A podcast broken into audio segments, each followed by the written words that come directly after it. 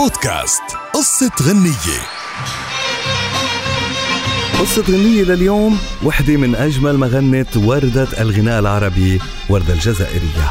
التقت وردة فنيا بالعديد من الملحنين ومن بينهم الموسيقار محمد الموجي كان أول لقاء فني بيجمعهم من خلال أغنية يا قلبي يا عصفور وأمل الليالي اللي غنتهم وردة بفيلم أميرة العرب. وتوالت الأعمال بينهم ومنها مستحيل لو عملت المستحيل. لازم نفترق أهلا يا حب ومجموعة تسابيح دينية وبالطبع أغنية أكذب عليك.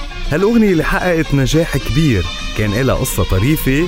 رح نخبركم إياها اليوم. وقت اللي كانت وردة راجعة على مصر بعد ما شيعت جثمان شقيقها الأكبر حميدو بالجزائر. وكانت وقتها عم تستعد لإحياء حفل غنائي لصالح إحدى النقابات العمالية على مسرح البالون. وقبل السفر بيوم طلبت الموجي وقالت له أنا حجزت لك غرفة في فندق علشان تخلص اللحن ده. والطريف إنه الموسيقار الكبير محمد الموجي فوجئ بعد إقامته بالفندق إنه ممنوع من الخروج من الغرفة بأمر من السيدة وردة. يعني جرب يظهر من الغرفة لقى مثل بادي جارد حارس واقف على الباب قال له ممنوع يا أستاذ. هون أدرك محمد الموجي بأنه الموضوع جدي وعليه إنجاز اللحن اللي كتب كلمات أغنيته مرسي جميل عزيز.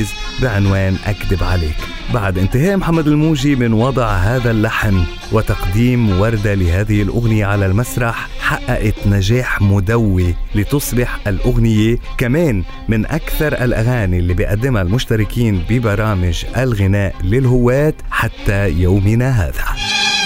أكذب